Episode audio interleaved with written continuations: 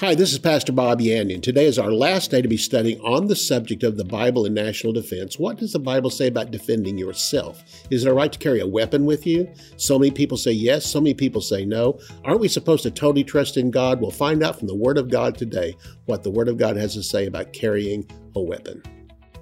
For more than 40 years, Bob Yandian has been an expositor of the Bible, making seemingly complicated doctrine easy to understand. Grab your Bible and study the Word of God with Pastor Bob Yandian. Hello, this is Bob Yandian, and thank you again for coming and joining me for Student of the Word today. And today we are in the last part. I think we're in the last part. If it goes any longer than this, well, I don't think it will. But this will be the last in my series I've been doing on the Bible and national defense. Great offering of a book. I've had this book out for years, and there's times it sells well, times it doesn't sell well. But man, when the world is falling apart, it looks like our nation is under attack, the book sells well. Why?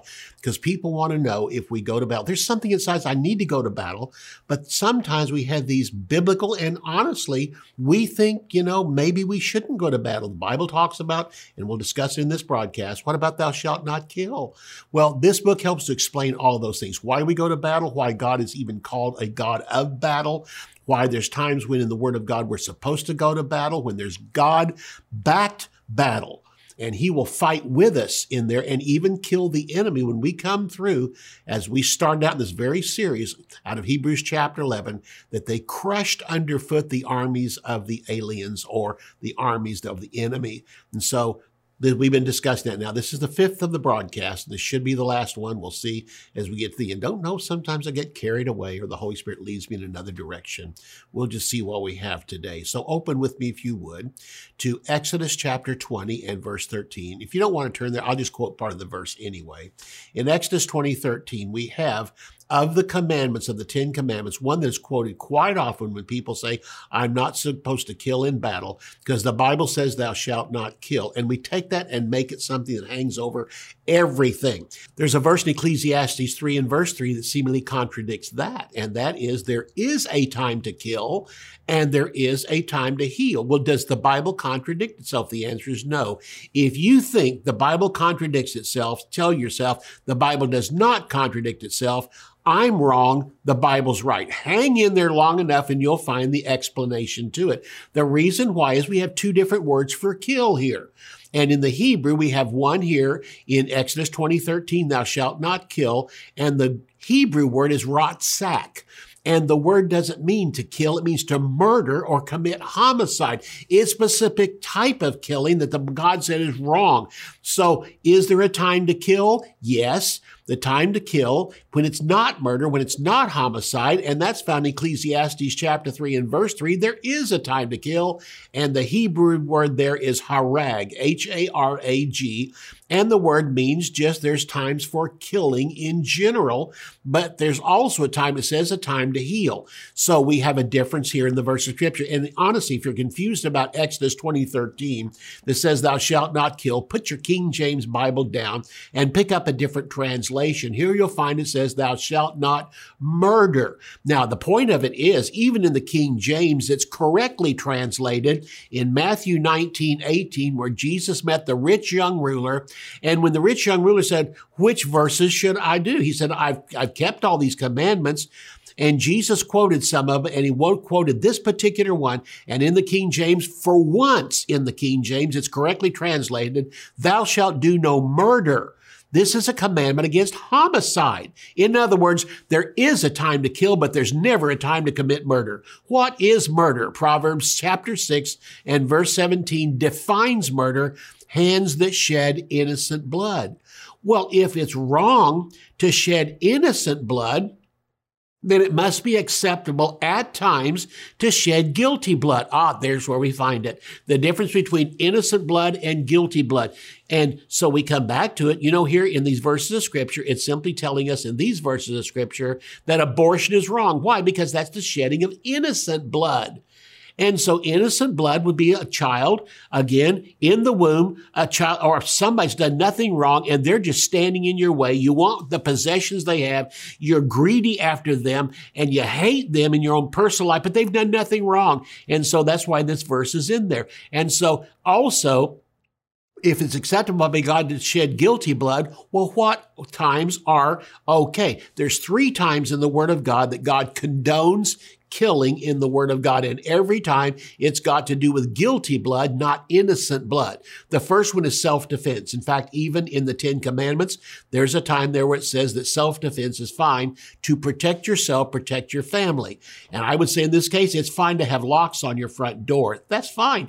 I mean, how in the world can you say you trust in God? You say, and then have locks on your door, you know, or, or have a, have an alarm system in your house. Do it. Just have it because that's like having a gun in your house it's a point where a person would think twice about coming into your home. And Jesus even mentioned this. He says, hard to break into a well armed man's house. He was defending the fact that it's fine to have defenses around your, your things that you own because there's people that want to come in and steal them. And if you don't have self defense in that case, you become an open target for them. I believe in carrying guns. I believe in, in not only having guns, being able to put them on your belt, strap them there. I've mentioned this before. My wife and I have led people into Israel, gone there before. And one of the greatest things we saw was the, in the evening when we didn't tour, we were allowed to go into Jerusalem, just go shopping. And we went to Ben Yehuda Street, which is the main street there, filled, filled with these people filled with with uh, young women, young men on the streets, you know, that were part of the military with rifles there to protect us, but also to notice we had I saw dads pushing their babies down the street and a gun strapped to their belt, and I thought that's what we should be able to do is the, the citizens be able to defend themselves with a gun and not have to call the police and wait for them to get there, wait for the military to get there, because oftentimes it's all over by that time. You might be dead. You need to have that with you. So again, the first time uh, killing in the Word of God is condoned is self defense. The next one, found Old and New Testament, also is capital punishment. That there comes a time when the guilty have done something so bad that they've committed a capital crime. There's many crimes in the Word of God that are not capital crimes, but there's some that are so bad that the taking of a life has to come. And that's important. So capital punishment is condoned by the Word of God. And then what we have been studying for the past four lessons, including today, now number five, is times of war. And the Bible condones killing during those cases. But remember again that there is a time to kill. That's again shedding guilty blood but there is a time to heal. Heal. But when the when the Bible says thou shalt not kill, it's actually talking about there's never a time to commit murder, hands that shed innocent blood. So military trains you continually from the time that you get there to kill. Ecclesiastes chapter 3 and verse 3 says again, there is a time to kill and a time to heal, a time to break down and a time to build up. Notice this is one verse. I want to quote that again. Ecclesiastes 3 3, there's a time to kill and there's a time to heal, a time to tear down or break down, and a time to build up. The purpose of the military in this verse of scripture is twofold kill people and break things. That's exactly what this verse says. There is a time to kill, there is a time to heal, there's a time to tear down everything inside, then there's a time to go back and rebuild. And I think one of the greatest things about our nation is we go in and destroy and destroy nations, drop bombs on them, but we're the first ones to want to come back and help them to rebuild after it's all over. After we've driven the, the enemies out, we come to those innocent people that have lost building and lost life and do everything we can to help come back and build them up again. This is what the word of God has to say. There is a time to kill, then there's a time to heal. There is a time to tear down and break down, but there's also a time to come and to build back up. Again, the twofold purpose of the military, kill people, break things, and then come back afterwards and help restore back to the people again.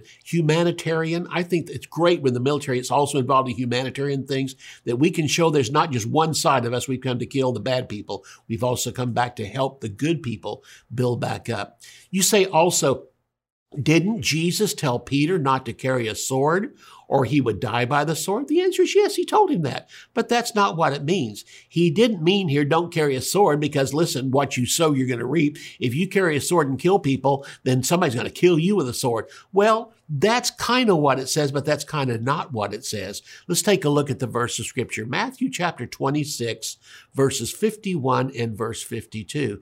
Understand what was happening. Jesus here was being arrested, and Peter was the hothead. He was the one that usually spoke out, yelled, did things that he shouldn't do. Again, he's later on settled down. In fact, the Peter here And the Peter that ended up denying the Lord, he reacted exactly the opposite direction there. Here he tries to defend Jesus. There he tried to run away from Jesus. Is not even hardly the same Peter we find in First and Second Peter, where he so mellowed out, became a man of the Word, a trusting man of the Word of God, and became stable. But back in the time when he followed Jesus and even up until the time of the crucifixion, Peter was really unstable. And uh, this same man, though, just a few days later on the day of Pentecost, preached one incredible sermon. So to me, that's the mercy of God. But let's talk about Peter here for just a minute. Jesus is now being arrested in the garden and the disciples are there and peter just suddenly rises up and listen he is so angry that they're trying to arrest this innocent man called jesus because he's been falling for three years he knows he's innocent and the, the, the anger rises up in him and he draws out his sword and he cuts off the ear of the soldier who's coming to arrest Jesus.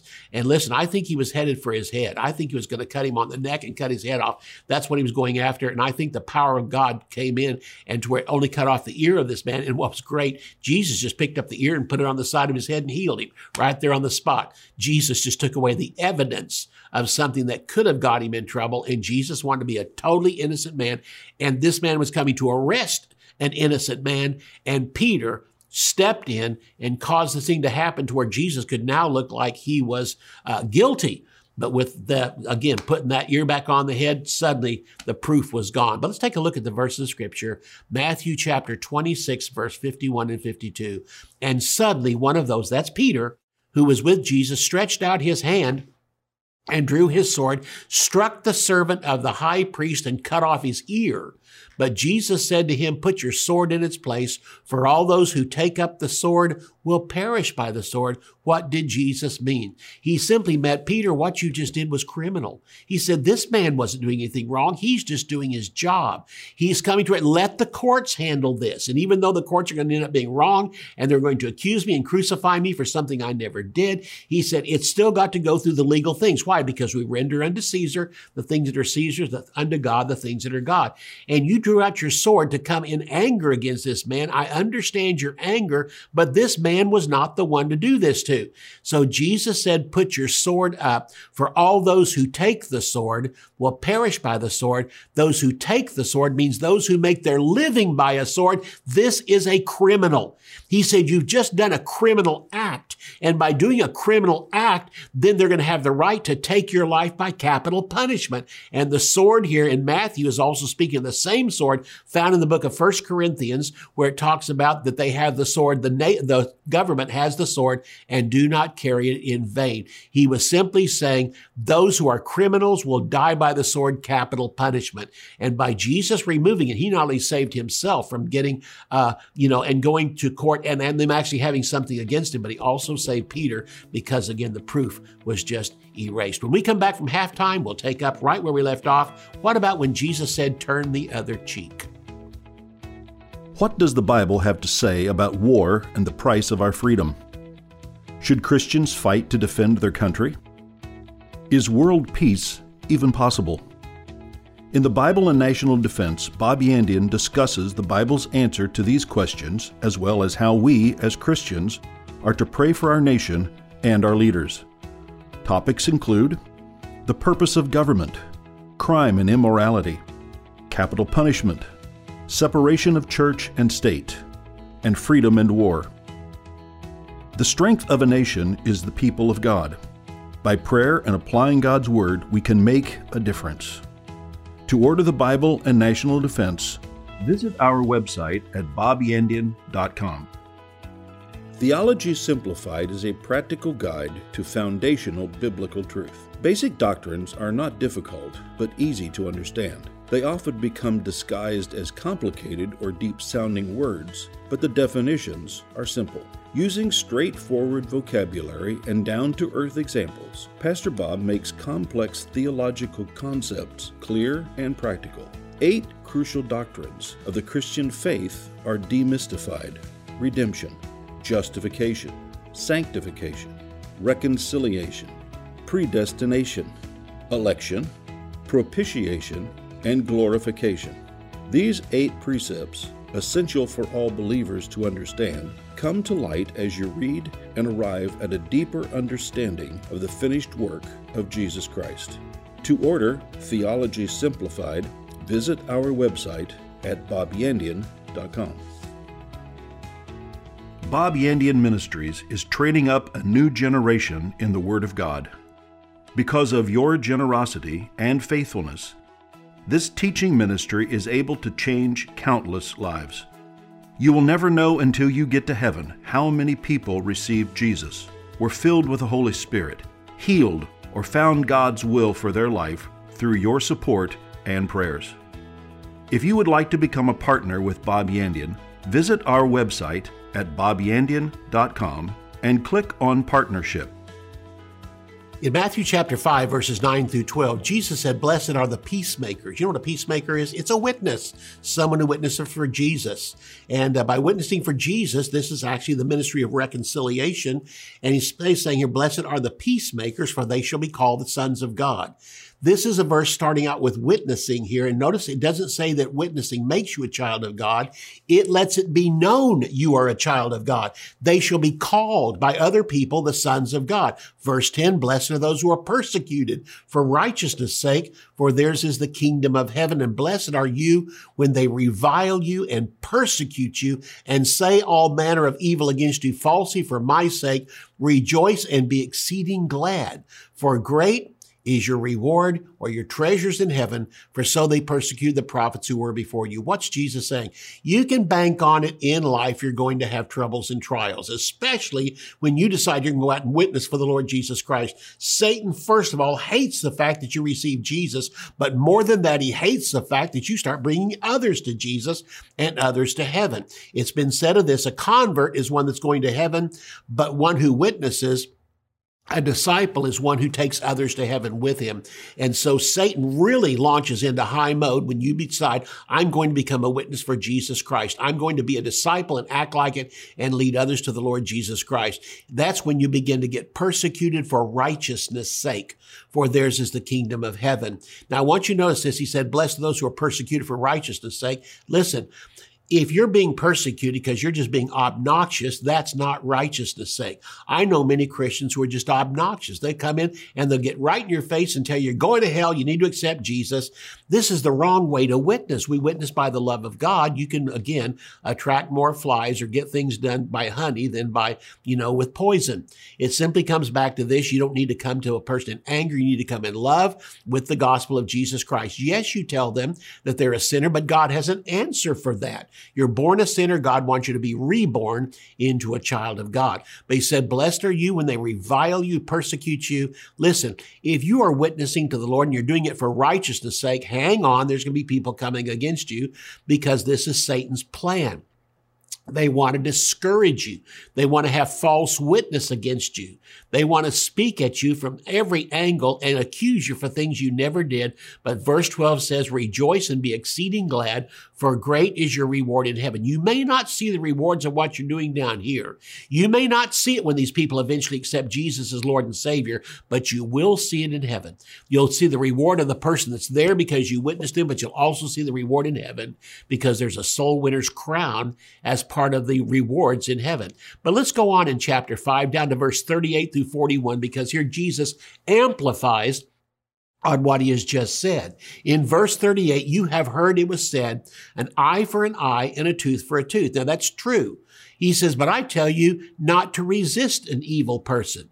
Whoever slaps you on the right cheek, turn to him also the other cheek. If anyone wants to sue you and take away your tunic, let him have your cloak also. And whoever compels you to go a mile, go with him too. Now, this verse is not saying when someone comes in, punches you in the face that you're supposed to turn the other cheek. No, it's for the sake of the gospel. The verses before amplify this. When do you turn the other cheek? When somebody slaps you for being a Christian, when somebody persecutes you for the gospel, don't you dare fight back. God will defend you. God will defend the gospel. You don't need to step in in God's place. Now, if a person's just picking on you, such as one nation coming in and coming against you to pick on you and take away what you've got, fight back. It's the same way in life. If some if you're kind of a shrimp you're kind of young you're kind of small you're kind of small in stature you don't have a lot of strength then go learn how to defend yourself. Uh, my sister is one that i mean growing up she went and took karate became a fifth level black belt. And i mean you know people say how can you be a christian and do that? Well she wanted to do it but just again it is not offense it's defense. She has ways and in fact her daughter again took it and uh, my niece and what happened with her was she was outside a place one time and men started picking on her. She's attractive. They started picking on her. And one of them came to her half drunk and started pushing on her and pushing on her and she just went and leveled him. She took and swept her leg around his legs and he was down on the ground in no time and people around applauded her. That's great. So again when it comes to self-defense the bible is filled with things on self-defense national or personal. Again when somebody just picks on you and comes against you but when it's for the sake of the gospel, give it over to the Lord. The Lord said, I will be your protector. I will fight for you. I will defend you. God is your defense. So that's what it's talking about here. So you don't take this verse of scripture and say, well, we're being attacked by a foreign enemy. They want me to go and get in the military. No, no, no. I, if they slap me on one cheek, I'm going to turn my other cheek. If anyone wants to sue me and take away my coat here, I'll just let them have everything I have. This verse is telling you that's for the sake of the gospel. God will see to it you're provided back. Turn the other cheek when you're persecuted for the sake of the gospel because why?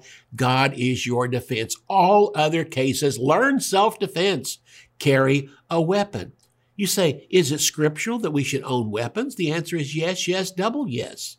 I mean, from the Word of God, it's fine to own weapons, but again, not to go after people and go after them simply because you want to. In other words, this again is offense, not defense. Scripturally, should we own weapons? The answer is yes. Jesus told his own disciples to buy weapons before he left. You said, oh, he never did. Yes, he did. Luke chapter 11 and verse 21. He not only told them before to take the gospel out there, he not only told them to take, you know, and have food and things like that and go these places and preach the gospel. He also told them there's going to be times when people be, uh, there'll be robbers on the side of the road. I mean, this happened throughout the Word of God. You know, the two that were crucified next to Jesus? These guys, I mean, although it says they were thieves, they're not common thieves. Like they they weren't on the cross because they robbed a 7-Eleven down the street. No, that's not a capital crime.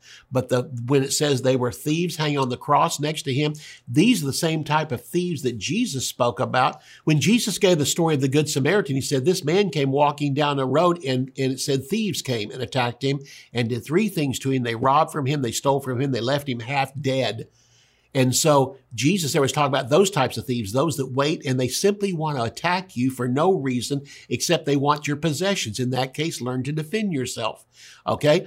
But again, we find that in the Word of God. So Jesus told his disciples, you're going to go out and preach the gospel. There's going to be some that, that, listen, they're not going to persecute you because you come to witness. They're going to see you coming. They want everything you have. They're going to want your coat. They're going to want your possessions and they're going to attack you. If somebody attacks you just because they want to kill you and steal from you, those types of thieves, he said, carry a weapon. Luke chapter 11 and verse 21 tells us Jesus told his disciples just before he left to go buy weapons and be well armed. Luke 11, 21, he says, when a strong man, fully armed, guards his own palace, his goods are in peace. He's simply saying it's fine to own weapons. It's fine to own arms to fight and guard against those people that just simply want to come in and steal from you. Matthew chapter 12 and verse 29. How can one enter into a strong man's house and plunder his goods unless he first binds the strong man? Then he will plunder his house. He said, if you have, he said, guard your house, man, have, you know, have an alarm system, have locks on your door. Those things are fine. In fact, I've heard of Christians say, well, we don't even leave our doors locked. Well, that's an open invitation for people to come and steal your goods that God has given you money for. Others have contributed into your life. You've gone to a job and worked for it. Why in the world wouldn't you protect it in the first place?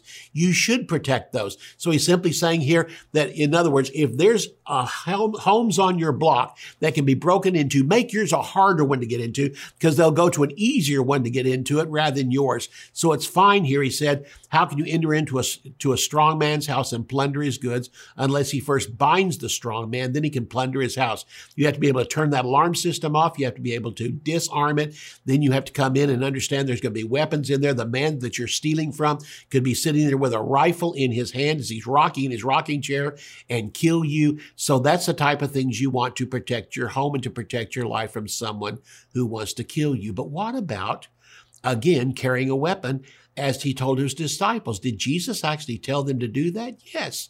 In Luke chapter 22. We start out in Luke 11, 21, where he talks about being fully armed. And Matthew 12, 29, how that you need to be armed so that no one can plunder your goods. But here we find it also when Jesus even told his disciples to carry a weapon. How often your Christians say, well, I don't think I should have a weapon. That's a wrong thing to do. No, Luke chapter 22 and verse 36 says this.